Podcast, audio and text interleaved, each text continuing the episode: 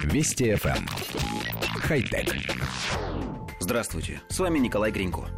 У первых моделей пленочных фотоаппаратов Kodak был слоган «Вы нажимаете кнопку, мы делаем остальное». Похожую философию реализовали создатели камеры Relaunch 291, но уже в цифровом формате.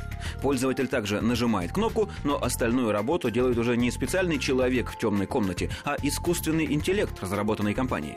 Камера поставляется в корпусе, обтянутом кожей разных цветов. На корпусе есть кнопка спуска затвора, кнопка питания, видоискатель и объектив. Больше ничего нет. Разработчики говорят, что камера создана для тех, у кого нет времени или желания лезть в руководство по применению камеры. После нажатия на кнопку фотография загружается в специальный облачный сервис. Лучшие из них выбираются и автоматически редактируются искусственным интеллектом по имени Альфред.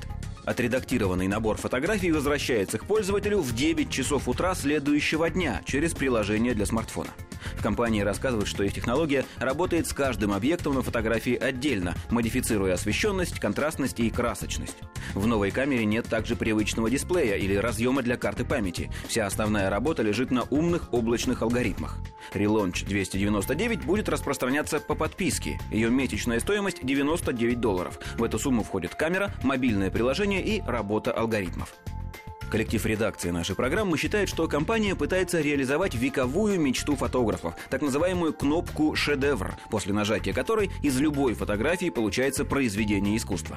В статьях, анонсирующих новинку, есть и примеры работы искусственного интеллекта. Фотографии до и после действительно разительно отличаются. Исходники бледноваты, низкоконтрастны, детали в тенях потеряны, в общем, ничего особенного. Снимки после обработки радуют глаз яркими цветами и пригодны, пожалуй, даже для печати в глянцевых журналах.